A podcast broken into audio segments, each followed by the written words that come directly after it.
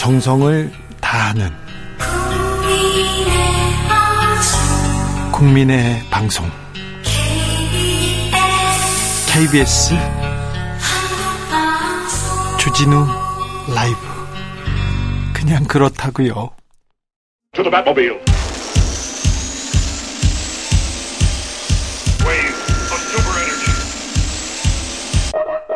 주 기자의 1분 일본 도쿄 전력이 오늘 오전 10시 20분께 후쿠시마 원전 오염수 2차 해양 방류를 시작했다고 일본 언론이 보도했습니다. 그간 우리 정부는 오염수 해양 방류에 대해서 과학적 그리고 기술적으로 안전하다면 문제가 없다는 입장 계속 밝혀왔습니다. 2011년 원전 폭발 당시 후쿠시마 원전에서 근무했고요. 29년간 도쿄전력에서 일했던 곤노 수미오 씨는 이렇게 언론에 말한 바 있습니다. 직접 일해본 경험상 도쿄전력은 오염수를 제대로 방류하고 관리할 능력도 없다. 대응 능력이 엉망이고 늘 무언가가 고장난다. 방류 과정에서 무조건 문제가 일어날 것이다. 바다는 쓰레기통이 아니다. 오염수를 희석한다 해도 총량은 똑같고 결국 사람의 입으로 들어가게 될 것이다. 일본 정부는 그간 후쿠시마 원전 인근의 백혈병과 암 발병률이 높다는 데이터가 있는데도 과학적 연관성이 없다고 외면해 왔다. 오염수 역시 똑같은 전철을 밟게 될 것이다. 지금까지 주기자의 1분이었습니다. 21 Go Away.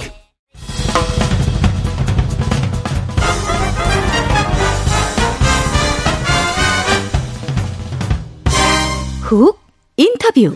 모두를 위한 모두를 향한 모두의 궁금증 훅 인터뷰. 민주당 내에서는요 고름 외상값에 수박 당도 감별까지 친명 강경파들과 지금 비명 간의 갈등이 좀 심합니다. 민주당 새 원내 지도부 꾸려졌는데 민주당 원팀으로 거듭날 수 있을지 아, 들어보겠습니다. 민주당 신임 원내 수석 부대표 박주민 의원 모셨습니다. 안녕하세요. 네, 안녕하십니까. 네. 명절을 연휴는 어떻게 보내셨어요? 명절 때 수석 부 대표가 돼서요. 예. 그때부터 원내 대표단 꾸리는 작업 등 하느라고 제대로 못 쉬었어요. 네, 알겠어요. 네. 네. 못 쉬는 박주민 더 못 쉬었군요. 네. 그런데요. 네. 음, 네. 자, 조금 쉽지만은 않을 거예요. 가장 어려운 원내 지도부다 이런 평가도 있습니다. 맞습니다. 네, 네. 지금 우선 당내 갈등 봉합해야 되는데 수박 당도 감별까지 나왔어요. 고름의 외상값에서. 음.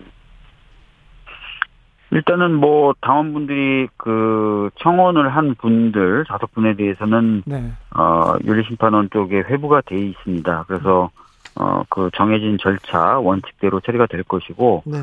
다른 분들에 대해서는 이제 당 대표님도 아직 업무 복귀를 못 하셨는데 업무 네. 복귀 하시고 이러면 어 지도부들의 논의에 따라서 뭔가 어 결정이 되고 어, 결정된 바에 따른 절차들이 진행되지 않을까 싶습니다. 네. 예. 조홍천 의원은 대표적인 비명인데요. 민주당 이제 이재명 사당아 너무 심각하다 이런 얘기 음. 하던데 어찌 들으셨습니까? 오늘 인터뷰하시는 내용을 제가 다 듣진 못하고요. 아주 짧게 들었는데 어 조홍천 의원님이 약간 잘못 생각하고 계신 부분이 있어요. 어떤 점이요? 어, 이번에 이제 체포동의안에 대한 표결 과정에서 비록 당론으로 만드는 절차는 하지 않았지만, 아, 당론처럼 가겠다라고 얘기를 했고, 어, 그렇지만 이제 그 부분을 안 따라주신 거예요. 네. 어, 그렇기 때문에 그 부분에 대해서 저희들이 문제 제기를 하는 것이고, 단순히 어떤 생각이 다른 부분을, 에 대해서 저희들이 뭐라고 하는 게 아니라, 이번 그 가결로 인해서 어, 당이 굉장한 혼란에 빠졌었지 않습니까? 네. 그, 그런 혼란에 빠지게 만든 책임에 대해서 저희들이 묻고 있는 거예요. 그래서 어, 오늘 인터뷰를 통해서 아까도 말씀드렸던 것처럼 그냥 생각이 다른 사람들을 그렇게 하면 안 된다라고 얘기하신 거는 제가 지금 말씀드린 바와 같이 분명히 당이 혼란에 빠졌던 부분 그리고 여러 가지 논의 과정을 거쳐서 다 같이 함께 행동하기로 이야기가 된 상태에서 다르게 행동하셨다는 부분 이런 부분들은 저희들은 어 문제 제기하고 네. 지적할 수밖에 없다라는 말씀 좀 드리겠습니다. 추석 연휴에 이재명 대표가 영수회담 제안했습니다. 또 거절 네네. 네, 네. 당했고요. 네. 영수회담 제안한 이유는 뭡니까? 아시겠지만 그 단식을 들어가실 때부터도 국정 운영의 기조가 바뀌어야 된다. 예. 어 특히 뭐 민생이라든지 이런 부분 굉장히 어려운데 그 부분에 이제 집중하는 모습 안 보이시고 또 국민과 야당에 대해서는 어, 무시로 일관하는 그런 국정 운영 기조 바꿔야 된다. 예. 이런 얘기하면서 이제 단식 들어가셨지 않습니까? 네. 어, 그래서 그 연장선상에 있는 거예요. 국정을 쇄신하기 위해서, 어, 여야 간에 대화가 필요한 것 아니냐, 어, 대화를 좀 하자, 이렇게 말씀하신 거죠. 예. 자, 이재명 대표 건강은 어떻습니까? 다 언제쯤 복귀할 수 있을까요?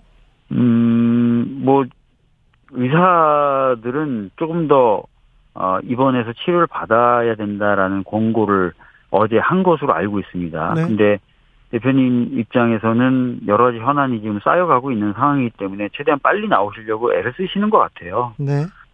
그, 그래도 아마 이번 주말을 아무리 빨라도, 아무리 빨라도 이번 주말은 돼야 되지 않을까 싶은데요. 예. 내일 대장동 재판 열립니다. 어, 대표가 네. 출석해야 됩니다. 그리고 앞으로 이제 계속해서 재판에 나서야 할 텐데요. 네. 재판의 경우에는 뭐, 그 임해야 되기 때문에 임하실 텐데 네. 제가 말씀드린 활동 회원 및 활동인데 네. 그건 아무리 빨라도 이번 주 말은 돼야 될 것 같아요. 네, 알겠습니다. 음, 강서구청장 재보궐 선거가 아무래도 아무래도 네. 지금 가장 관심사일 텐데요. 네. 어, 어찌 보고 계십니까? 어, 민주당의 전략은 무엇입니까?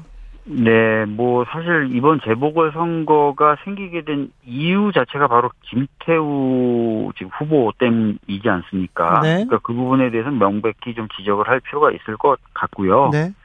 특히 이제 김태우 후보가 대법원 확정 판결을 받고 3개월 만에 사면이 되고 다시 후보가 된 이 과정은 사실상 아, 윤석열 대통령이 뒤에 있지 않고서는 가능하지 않다라고 저희들은 보고 있어요. 예. 그래서 이번 김태우 후보자에 대한 아, 공천은 사실상 윤석열 대통령의 사천이다. 예. 이렇게 저희들은 보고 있고 김기현 대표도 계속해서 윤석열과 한 라인이다. 이렇게 그렇죠. 김태우 후보를 있죠. 강조로 하고 있습니다. 네.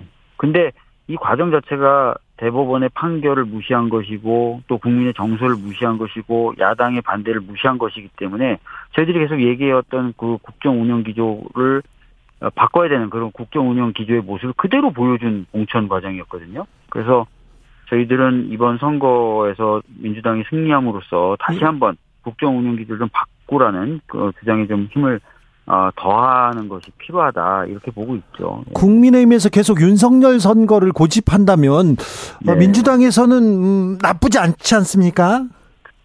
실제로 제가 이제 그 강서구에 네 번을 지원을 왔어요. 예. 그래서 뭐 시장 상인분들과 간담회도 하고 네. 전세사기 피해자분들과 간담회도 하고 또 오늘은 거리에서 지금 상점을 돌아다니면서 인사를 드리고 있는데 네.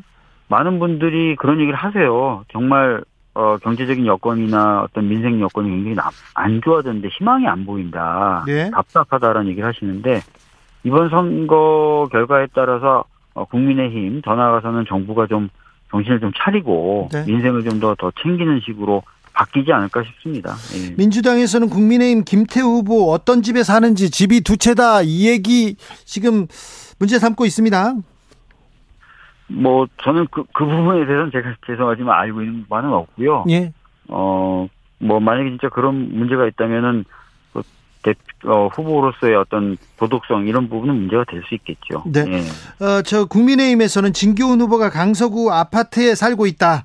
재개발 이해 충돌 여지가 있다. 이렇게 주장하는데 어찌 들으셨습니까? 사실 그 아파트에 살고 있다. 또 그 아파트든 집이든 그게 재개발 관련된 구역 안에 있다라는 것만으로 이해충돌 여지가 있다라고 보기는 어렵지 않습니까? 정상적인 절차를 거쳐서 개발이 되는 것이 또 지역을 위해서 되게 필요한 곳이고 그 정도 선에서 뭔가 재개발이 계속 이루어진다면은 네. 그 자체가 이해 충돌이라고 보기는 어려울 것 같은데요. 어 그래서 이제 그런 오해가 있는 부분은 차차 네. 뭐 여러 가지 방, 방법으로 해소가 될 수 있다고 봅니다. 네. 네. 저 강서구청장 재보궐선거 민주당이 18% 이깁니까? 어찌 보고 계십니까? 18% 이기면 좋겠죠. 근데 뭐 아시다시피 이번 선거가 어 쉬운 선거 아니고요. 왜냐면 국민의힘도 총력 대응을 하고 있지 않습니까? 그래서 네. 저희들은 뭐 어 끝까지 최선을 다하는 거고요. 진짜 18% 이기면 좋긴 좋겠네요. 아, 네. 그래요? 네. 자, 각종 현안 좀 여쭤볼게요. 한동훈 네. 장관 탄핵 얘기했는데 홍익표 원내대표는 국감 이후에 판단하겠다 이런 얘기했습니다. 어, 탄핵에 대해서 민주당은 어떤 입장입니까? 뭐 원내대표님 거듭 말씀하고 계십니다. 매체하고 인터뷰를 하면서 일단은 저희들은 그 한동훈 장관이 무리한 수사를 주도해 왔기 때문에 그리고 또 아까 말씀드렸던 대로 지금 국정의 기조가 정치를 실종시키고 야당과 각종 비판 세력을 탄압하는 형식으로 가는데 어 그 큰 역할을 하고 있는 게 한동훈 장관이라고 생각하거든요. 네. 네, 그런 여러 가지 어떤 부분에 있어서 어, 정치적 책임을 물어서 대통령이 파면할 것을 저희들은 요구하고 있는 거고요. 네. 어, 그 이런 저희들의 요구에 대해서 대통령이 어떻게 받아들이는지에 대해서는 국감 과정을 통해서 좀 지켜보겠습니다. 그래서 예. 10월 국감 이후에 저희들이 어, 판단하는 시기가 올 거라고 생각합니다. 내일 대법원장 임명 표결이 있습니다. 무기명 투표하는데요. 네. 민주당은 네. 어떤 입장입니까?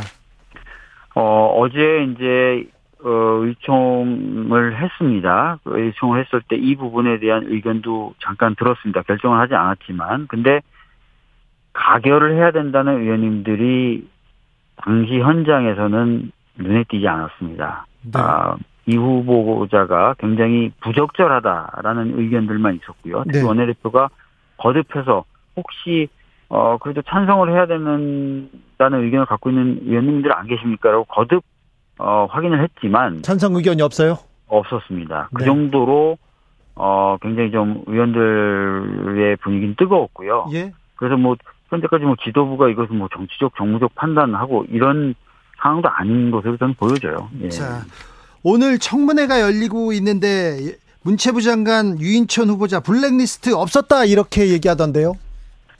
뭐 이렇게 말씀하고 싶으시겠죠. 그러나 오늘 다른 매체들에서 계속 보도되고 있는 것이 어 국정원 발 문건의 내용들이었는데 네. 그 내용을 보면은 어 보고 대상이 어, 그 당시 문화부 장관인 것으로 그런 내용들이 수사 기록에 언급이 돼 있지 않습니까? 2017년, 2018년 국정원에 대한 수사 기록에. 네.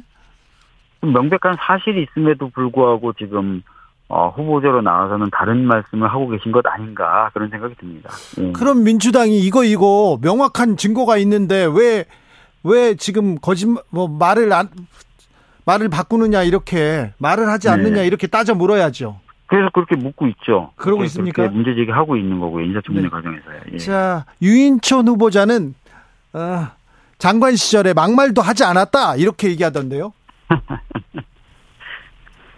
참, 아, 모르겠습니다. 그, 지금 와서는 뭐 다 과거에 대해서 없었다, 안 했다, 이렇게 부정을 하고 계신데, 방금 말씀드렸던 것처럼 블랙리스트 관련돼서는 서류와 서면이 남아있는 거잖아요. 그래서 어 이런 부분까지 다 좀 어, 후보의 어떤 적절성 관련돼서 다 포함돼서 판단되지 않을까 싶습니다. 예. 아참 그런데요.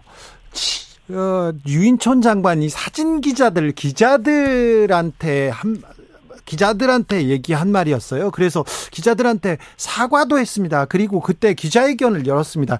2008년 10월 기자회견이었는데 유인촌 장관 말입니다.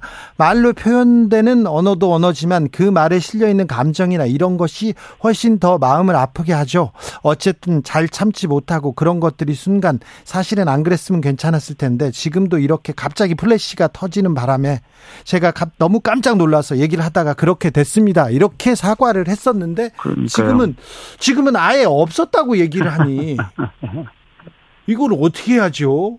그러게 말입니다. 네. 유인촌 장관이 김유나 가수 김유나 씨의 오염수 발언에 대해서 신중해야 한다 이 얘기에 대해서는 어떻게 생각하세요? 아니 누구나 자신이 갖고 있는 걱정이나 우려에 대해서 자유롭게 표현할 수 있는 자유가 있어요. 헌법에도 명기돼 있지 않습니까? 그럼요. 저는 그런 부분에 대해서 오히려 이제 타박을 준다든지 또는 표현하면 안 된다고 얘기하는 것 자체가 우리 헌법적 가치하고 안 맞는 거예요. 근데 이제 그런 얘기들을 하는 어 사람들이 있는 거고 그 중에 한 분이 유인천 후보이신 거죠. 네. 그렇기 때문에 특히 이제 문체부가 어떤 자리입니까? 예술인들의 예술의 자유를 꽃피우게 하는 그런 데 아닙니까? 그래서 어 특히나 부적절한 모습을 좀 보여주는 대목이 그런 대목이다 이렇게 생각합니다. 예. 김행 여가부 장관 후보자 인사청문회는 어떻게 보셨어요? 아, 사실 뭐, 저는 김행 후보자의 경우, 인사청문회, 과연 대상이 될 수 있는 분인가라는 의구심도 있어요. 지금 본인은 적극적으로 해명을 하고 또는, 어, 주장을 하고 계시지만, 주식 관련된 부분이라든지 이런 부분에 있어서는 저는 어, 해명될 수 없다라고 봅니다. 이건 명백히 주식을 파킹한 거고요. 그러다 보니까 여당 의원조차 인사청문 후보자가 아니라 수사를 받아야 되는 분이다라고 얘기를 하고 있지 않습니까? 그래서 어, 이런 부분에 대해서 국민분들도 바르게 판단할 거니까 전 대통령이 어, 김영을 철회하는 것이 오히려 더 맞다고 봅니다. 김행 후보자는 신우이 주식 파킹 질문에 대해서 지금도 지금 생각해봐도 그 방법밖에 없다. 신우이는 직계 좀비속 아니니까 위법 없지 않나 없 위법 사항 아니다 이렇게 얘기하던데요. 법적으로 그렇습니까? 이 뭐 말씀은 뭐 그럴 수 있죠. 법적으로는 그러나 어 주식에 대한 신탁 제도를 만들고 도입한 이유가 뭡니까? 공직자들이 아 청렴하고 또 이해 관계에 붙잡히지 않고 제대로 공직을 수행하라는 의미에서 만든 건데 이걸 회피하고 우회한 거잖아요. 이분이 어떤 장관으로서의 도덕적인 그런 덕목을 갖고 있다고 볼 수 있겠어요. 그래서 본인이 지금에 와서도 그 방법밖에 없었다고 얘기하는 그 순간, 아, 지금도 그러면 이분은, 어, 어떤 공직자로서의 덕목을 갖고 있지 못하다. 이렇게 볼 수밖에 없다고 생각합니다. 지금 네. 유인촌, 김행, 그리고 신원식 장관 후보자가 인사청문회를, 어, 하거나 지금 했습니다. 지금 그 했는데, 새 후보자에 대해서 민주당은 어떤 생각 갖고 있습니까? 뭐 이미 뭐 입장을 다 밝혔죠. 세 후보자 모두 다 역격하다. 어떻게 이런 어, 후보자를 내세울 수 있느냐. 어, 대통령도 문제가 있을 뿐만 아니라 인사 검증이라는 게 제대로 됐느냐. 그 부분에 있어서는 한동훈 법무부 장관에서 책임을 져야 된다. 이런 얘기들 계속 반복적으로 하고 있는 상황입니다. 네. 네. 어, 청문회가 끝나면 끝나면 그래도 네. 대통령이 임명을 강행할 것이다 이런 얘기가 많은데요. 네. 민주당은 어떻게 대처하시겠습니까? 어 사실 이제 임명을 강행한다면 그걸 막을 수 있는 법적 장치는 없습니다. 네, 현재 그 법질서 상에서는요. 네. 그러나 저희들이 이제 이후에 이제 장관으로서의 업무나 이런 것들을 보고 뭐 지금까지 저희들이 해왔던 것처럼 해임을 결의한다든지 해임을 공고한다든지 아니면 뭐 정말 장관으로서 위법적인 행동을 한다면 탄핵을 한다든지 이런 수단들은 남아 있죠. 그거는 이제 장관이 된 이후에 사안을 가지고 따지는 거기 때문에 어 어쩔 수 없이 법적 한계 때문에요. 어, 계속해서 예의주시하는 것 그런 방법이 있겠죠. 네. 어, 정부 여당에서는 민주당이 사사건건 반대만 하기 때문에 우리가 강행할 수밖에 없, 다 이렇게 주장합니다. 아니 근데 모르겠습니다. 저는 이분들이 정말 어, 장관 후보자로서 부족하고 또 매우 어, 비상식적이다라고 생각을 하거든요. 그리고 뭐 여론조사가 다 맞는 건 아니겠지만 대부분의 여론조사에서 그렇게 지금 나오고 있지 않습니까? 그런데 이걸 밀어붙이겠다고 하는 쪽이 비정상입니까? 아니면 이분들이 안 된다고 얘기하는 게 비정상입니까? 답은 저는 분명하다고 생각을 하고요. 네. 이런 식으로 자꾸 국민의 뜻이나 또는 야당의 정당한 지적을 무시하고 일방적으로 가니까 국정 운영 기조를 좀 바꾸라고 얘기를 하는 거예요, 저희들이. 네. 네.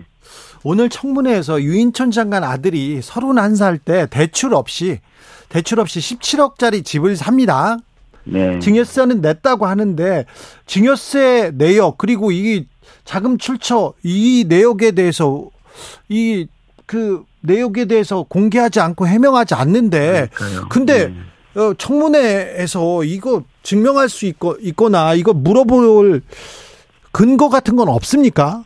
그러니까 밝히지 않으면 못 합니까? 네, 저희들이 질문도 하고 자료를 내라고도 하지만 네. 본인이 자료를 안 낸다거나 또는 질문을 해도 답변을 솔직하게 하지 않을 경우에 네. 뭔가 처벌하거나 이런 내용이 없어요 저희가. 아 그래요? 법에. 예, 그래서 어 그런 부분을 10분 지금 후보자들이 활용하고 있는 거죠. 아니 그 청문회만 지나면 네. 대통령이 임명을 강행하면 되니까요. 아니 청문회에서 그런 부분을 강제하도록 법이라도 만들어야 되는 거 아닙니까? 어, 실제로 그래서 이제 그 인사청문회 관련된 규정이라든지 또는 자료 제출에 대한 규정이라든지 이런 부분 손보자는 얘기들이 계속 있었는데 네. 어, 지금까지 제대로 되어 오지 못했죠. 어떻게 보면 국회가 스스로 국회 권위와 또 권한을 약화시켜온 측면이 있다고 보여집니다. 네. 네. 아무튼 아유, 박주민 아직도 지금도 말랐는데 더 마르겠네 이렇게 걱정하는 사람들이 많습니다. 네. 네. 밥 좀 잘 드시고요. 네. 네, 언제까지 그렇게 기운 없으면 안 돼요. 더불어민주당 박주민 원내 수석 부대표였습니다. 감사합니다. 네, 감사합니다.